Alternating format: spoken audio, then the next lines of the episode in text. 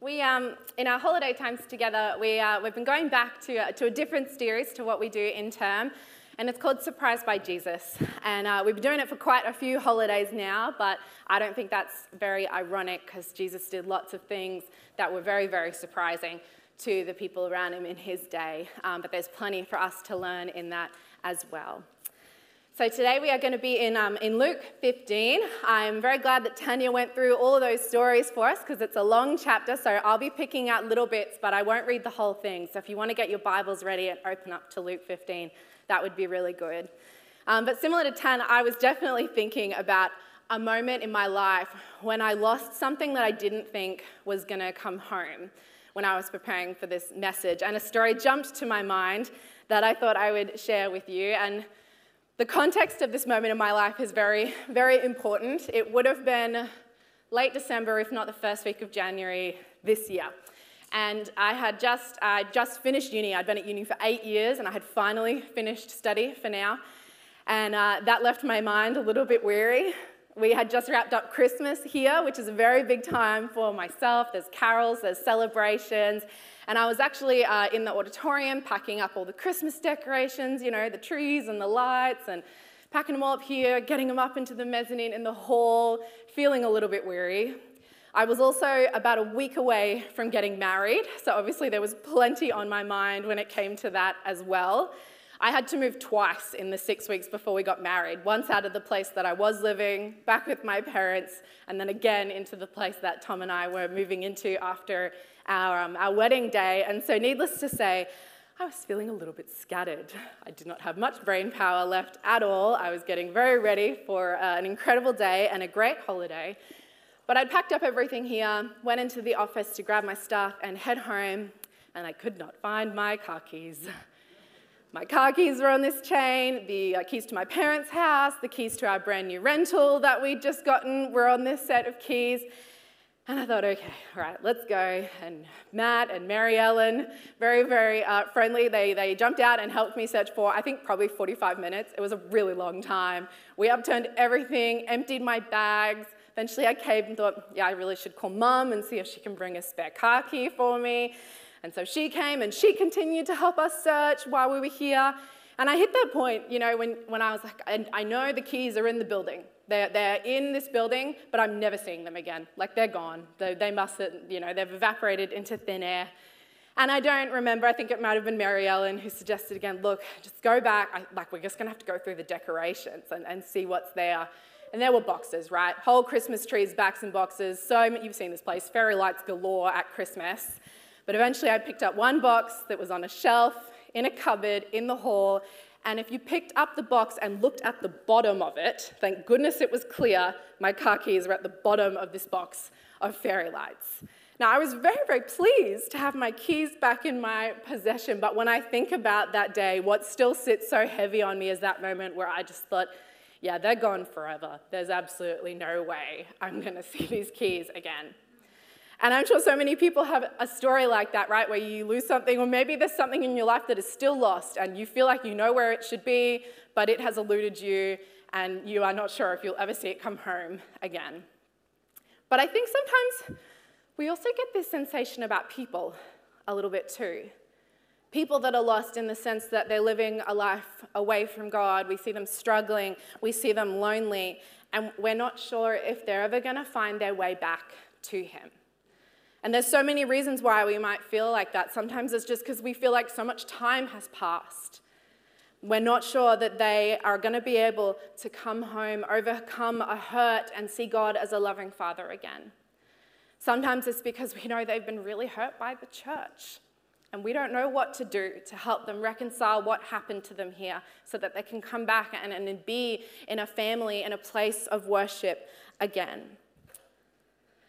There might even be some of you here today who, who you, don't, you don't know what you think about God. You're not sure who He is to you, but you know that you feel a little bit lost in life. There's so much anxiety in our world at the moment finances and COVID. You don't know what's coming from one day to the next. And I just hear so many people that are desperately searching for a life raft, but they don't know if they're ever going to find it. They don't know if maybe this is all there is this scared and empty feeling. And we look at these people and we worry. We worry. We can't see how they're going to find their way home. And as we saw in that story, there, there, were some people in Jesus' day that were actually a lot harsher than this. The Pharisees, they were the Jewish religious leaders of the day. And these guys are pretty stereotypically, um, not stereotypically, pretty typically described as hypocrites. They really, really prided their station. They were all about rules and religion and not about relationship and loving people. And when they saw these outcasts, sinners, the broken people that Jesus was spending his time with, they looked at them and they thought, yeah, they deserve to stay lost. They're not worthy of the love of God. They're not worthy to be in the kingdom with God's people. And the three stories that we're hearing about in Luke 15 today is actually Jesus' defense against that. He has some really clear lessons to teach the Pharisees in response to their belief that the lost deserved to stay lost. But I also think that in what Jesus says, there's an encouragement for us as people who maybe just really worry that the people we love who are lost won't come home. And I know that there's an encouragement in here for anyone here today who feels lost and wants a way to find a place that is safe and warm and whole again. So I just want to I just want to quickly pray before we go too much further if we can. Lord, we thank you so much for the joy that it is to be together, all together on, on the school holidays with the kids, and, and we're so thankful for a church that has people from all generations, all walks of life. Lord, we thank you for the joy that it is to worship together, just to come and, and rest with you, God, and to feel your joy and your peace washing over us. Thank you that you're, already meeting with us here today, Lord, but we ask that as we come to your word and as we look at our lives, Father, you would, you would send your Holy Spirit afresh to help us to translate what what these stories, first told thousands of years ago, mean for us today, Lord. Help to show us what you want us to do because of the commands of Jesus, who's our everything, our, our, our compass, our guiding light. Help us, Lord, to be obedient to you here today, we pray. In Jesus' name. Amen. So, as we said, there's, there's three stories in Luke 15 about lost things. And Jesus talks about these lost things to sort of tell us something a bit about what lost people are like. He says they're like a stray sheep, a prodigal son, and a missing coin. And the first parable, so it talks about a stray sheep, right? Now, sheep, they love being in herds. It is where they, they thrive. But in this story, the sheep has strayed away from their, their flock and is now left alone. If we flick over to the next slide, it says that Jesus told them this parable. Suppose one of you has a hundred sheep and loses one of them. When the sheep goes off on its own, it's away from its shepherd, right? It's, it's exposed to the terrain, which was really, really unpredictable and dangerous in the ancient Near East. It's exposed to the elements. A sheep that's stuck out on its own is in desperate need of saving. And Jesus knew that the people that he was spending time with, these, these sinners and these outcasts, just like so many people today, can be like sheep that have strayed off without their shepherd. And when that happens, we find ourselves in life exposed to pain or at risk of harm or taking the wrong path and ending up somewhere even worse than we began. He knew that when this happens, we feel so constantly fragile. Like any little toss and turn from life leaves us just feeling like to- total messes, not sure where to turn or how to feel. Jesus knew that so many times in life the lost are helpless, like a straying sheep. The parable of the, uh, the prodigal son is another famous story there. Sorry, Adrian, will we be able to flick along a couple of slides? Next one, thank you. About a, a young man, a Jewish man, where you can read there, who, who so audaciously asked for his share of his inheritance from his dad. But his dad was nowhere near his deathbed. He was alive and well. The family was still living together on the estate, but the son said, Nope, I would like my share. And that wasn't to tend it, that wasn't to grow it as part of the family. He took it and he ran and he wasted it as irresponsibly as he possibly could. And we have quite a comparison here, right? We see this picture of a sheep that is helpless and it's strayed away and it's lost. But then we see this other picture of a son who is actually really rebellious. and has actively run away from his father to live life the way that he wanted to. But I'm sure we've heard so many stories like this people that know something about who God is and, and what he wants for our lives, and they say, Nope, that's not for me. I'm out here. I'm going to live my life the way I want. Whether it's to party or for a relationship, to chase over wealth, whatever it might be, so often in life, we know too that the lost are kind of wayward, like a rebellious child. But the other thing that Jesus says the lost are like is a missing coin. Now, coins, they have very little value in our day and age. So this probably doesn't make a whole lot of sense to us. You know, we've gotten rid of really small value coins in the last little while, one and two cent pieces. Since COVID, the amount of cash that people carry has almost disappeared. But this coin was really, really valuable. It was a drachma, which is valued at like a whole day's wage for someone in this time period. And that is incredibly valuable to someone in Jesus' time. It's not explicit in the text, but there is a chance that this coin belonging to this woman was part of her dowry. We're told that it's one of 10 silver coins, and it was custom in this day for women to gather 10 silver coins that they would present to the, the husband and the family so that they could be married, and they would turn it into a headdress and wear it in the lead up to their wedding. We don't know if that's the case. That would make it incredibly valuable for her, but we can also tell from this parable that, that she's poor.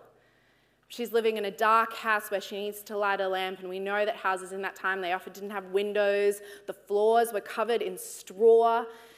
And here she is, a poor woman in a, in a house that's really not easy to find a coin, like a needle in a haystack, and she is, she's searching for this coin for dear life. And so Jesus is also trying to tell us that the lost are really valuable, just like this missing coin was to this woman. And see, sometimes in life we we know people who are lost. Or maybe we are the ones that feel that we're lost ourselves, and there can be so many different ways that that happens, you know? Like the sheep that strays off its path, helpless and maybe not knowing any better, ending up unprotected and alone. Sometimes it's like the son. People choose, no, I don't want God, and I'm going to go and do it my way. I want to live my life free of, of any of this, this weight that you guys are trying to put on me. I'm not here for it. And, and a lot of the time, there, there's a certain amount of arrogance in that, thinking that they know better than what God would have for them. But we can see too that the lost are always, always valuable to God, like the coin. It does not matter how someone becomes lost, it never ever disqualifies them in the sight of God. And we can see that because these parables also show us something about who God is as he searches for the lost, these helpless and these rebellious and valuable lost. We can see that he searches for them sacrificially and meticulously and patiently. And so, in the parable of the lost sheep, we turn our eyes from the sheep to the shepherd now. It says that, that he had a, a really quite a large flock, a flock of 100, and this one sheep wanders away. Now, if one sheep wandered away out of 100, that wasn't necessarily going to jeopardize their, their livelihood. And yet, he leaves this whole flock out into that dangerous terrain that we were talking about, often just as dangerous for people as it would have been for animals, to search for this helpless sheep. And there could have been incredible sacrifice for that. I said, you know, maybe for himself, who knows what could have happened to the other sheep if he left them alone. But in this, we see something incredible about who God is because we know that God has shown us incredibly sacrificial love in Jesus. The moment in our life where we were most helpless, when we felt most alone and most lost, that was the moment for which God sent his son to die on a cross to bring us back into relationship with Him. And us, every single one of us in this room at one point have been like that sheep. And that is when God showed incredible sacrificial love to chase after us. We see with the coin that God searches so meticulously, so carefully, so thoroughly for, the, the, for us, like the woman did for the coin. She loses this thing of incredible value. She has to comb her entire house in this low light to try and find this coin in the straw strewn floor. And this just makes me think about how God sees every single detail of our lives, every single season, every single bad day. And he comes in in the most unexpected of moments to touch us and to show us his love. I've heard so many stories of people after they become Christians saying, I, I've just had the worst run. Thing after thing after thing after thing went wrong. And looking back now, I can just see God chasing me. I can see him placing little blessings and little gifts in every single moment of that journey, like he was bringing me to himself. I've heard incredible stories of people who felt like they were completely at the, at the end of themselves, on the edge of a cliff, and a word from a complete stranger about the love of God is what just helps them take a step back and take a breath. That woman wasn't all knowing, she didn't see all things. And so, if she can search so carefully for a coin in her home, imagine how much more God can look over our lives and care for us and reach for us. Anyone who might be lost in every single moment that they need it. The father of the prodigal son, he's a little bit different, right? Because he doesn't leave the comfort of his home, he doesn't go searching the countryside looking for his son. He, he stays at home family and the livestock and the servants, whatever else might have been there. But when we see his response, I'm so confident that that father would have been waiting at home every single day, asking God to bring his son home, waiting so patiently, so longingly, that just as his son had decided to leave him, his son would decide to come home. And we see this right Sometimes God is so patient with the lost in this life. We are not puppets on strings. He doesn't force our hand and drag us into relationship with Him. Out of love, He gives us this choice that we get to make to step back into relationship with Him. He waits like a loving parent for His beloved children, no matter how lost they might be, to come back home to Him. These stories show how, how some people that are lost are really, really helpless. Some actively choose to run away. They're all valuable. It, it happens in all sorts of ways in this crazy world that we live in. But in response to that, God he chases after them with sacrifice. He watches over them with care and he waits so patiently for the lost to come home. As I was preparing for this, I, I, read a book by a man named William Barclay, and he, he had this quote that I really loved. He said, The sheep, they went lost through sheer foolishness. It didn't think. And many of us maybe would escape sin if we thought about it in time. The coin was lost through no fault of its own. Many are led astray, and God will lay guilt on anyone who's taught another to sin. The son deliberately went lost. He callously turned his back on his father. But the love of God can defeat human folly.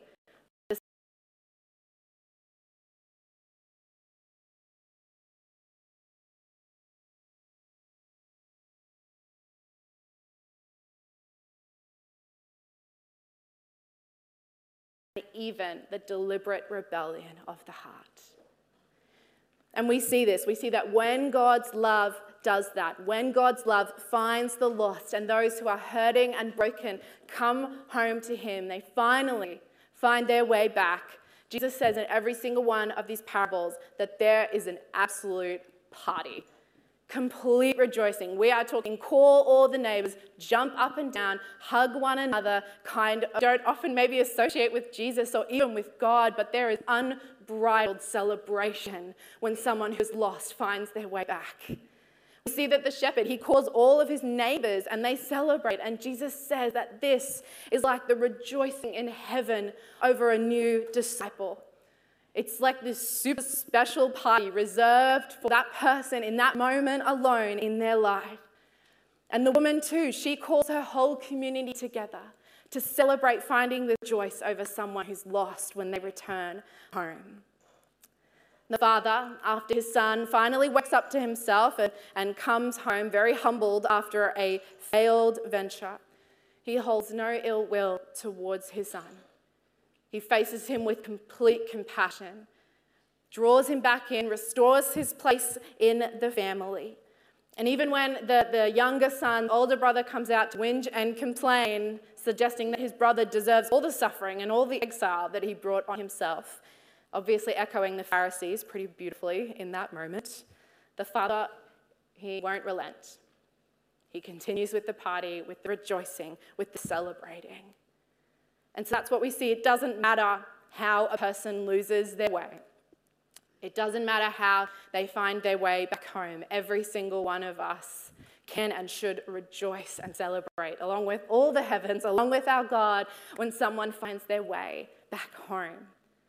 And there's, there's such a reminder of hope in that for us, I think, because we all have people we know who are lost, who aren't living with God, who are being tossed and turned by the motions of life, and just want them to find the same firm foundation that we live on.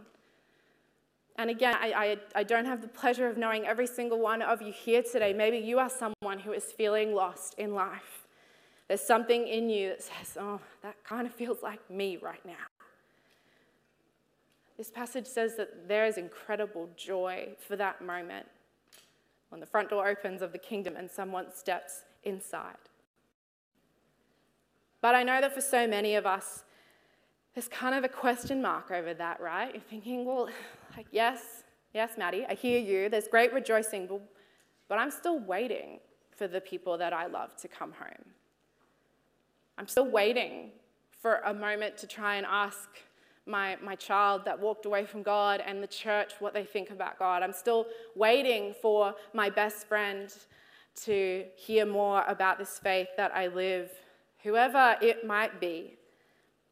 We have this season, right? The season where we're, we're praying and we're just trying to witness to these people, show them the love of God, but we don't want to press too hard. We don't want to hurt the relationship. We feel like we're walking on a knife edge.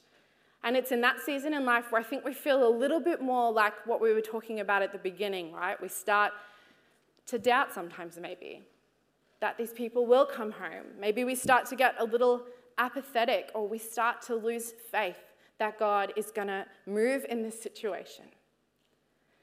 But these stories, they act as a reminder to us to never lose faith while we wait for the lost to come home, to never give up praying and loving and opening up the truth of God to others.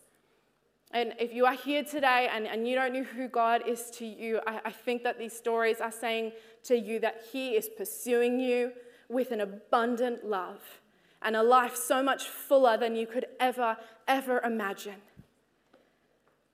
And so I think the challenge that God laid on my heart in this passage today, one that I think He has for all of us, is to believe with fresh hope that the lost might be found to believe that God is constantly at work pursuing the lost. There are moments where He's going to ask us to step into that work and that journey with Him, but He is the one who is always working, always seeing, always loving the people we know that have walked away from Him or are yet to meet Him. And there's a call in that for us. Maybe it's just to commit afresh to praying every single day for that person that you love, even if it's just a sentence, if it's just a moment to sit with the Lord and say, God, continue to work in their life and continue to show me how I can show you to them. Maybe it is to trust even more that God is working. It's so hard when we can't see all the time what God is doing. But we know through so many stories in Scripture, through stories that we hear in, in our own lives and the lives of other Christians that we walk with, that God is constantly working. And we can live this life in faith that the Holy Spirit is constantly reaching out and ministering to those who are lost. There might be a challenge in this to invite someone to Alpha, to hear the truth of God in a really, really safe place. And as we said before, we, we know that's scary, right? Is what if they say no? What if that puts kind of a weirdness or a tension in the relationship that you don't want to impact anything? But I think that the challenge that this bit of scripture brings us is just to dare for one moment to think, well, what if they say yes? What if they come? What if they just take one tiny step towards the kingdom? What if they actually enter into the kingdom and find peace and love and life? We are so excited about what Alpha might be in our church ongoing. This is not supposed to be a one time thing. This is something that we want to become part of the DNA of our church. A constant opportunity for us to invite people that are lost in this life to wrestle with what they've seen and believed about the world, and for us to share what we believe God says about that as well. And we do that because we believe that God can find a needle in a haystack that he can pursue and he can win over a rebellious heart, that he could pull someone off the ledge in life and bring them home. As we finish, I just, I just wanted us all to stop and, and just picture who is, who is that lost person? There might be a few, there might be one that God has really been laying on your heart. Just to picture them in your mind, whether it's, yeah, a child, parent, a neighbor, a best friend, whoever it might be. What would change for you today if you left this place with fresh hope that they would become found and enter back into the kingdom? Would you be praying for them every day if maybe you haven't been before?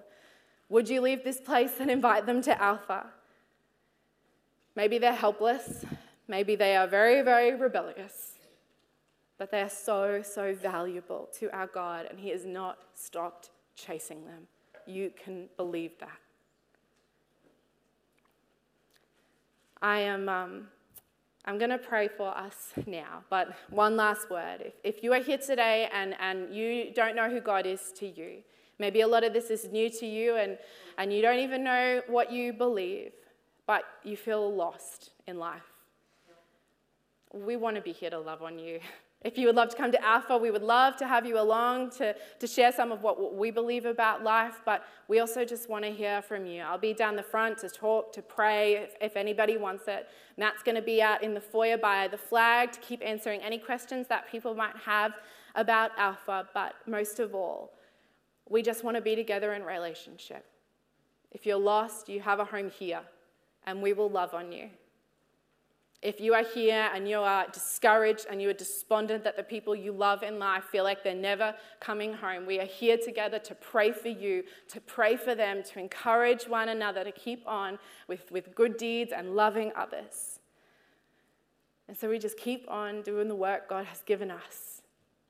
But this passage today reminds us that we get to do that with an incredible hope that our God is faithful, to keep working and just as He has reached so many of us in this room, He will continue to reach the lost. His kingdom will continue to grow.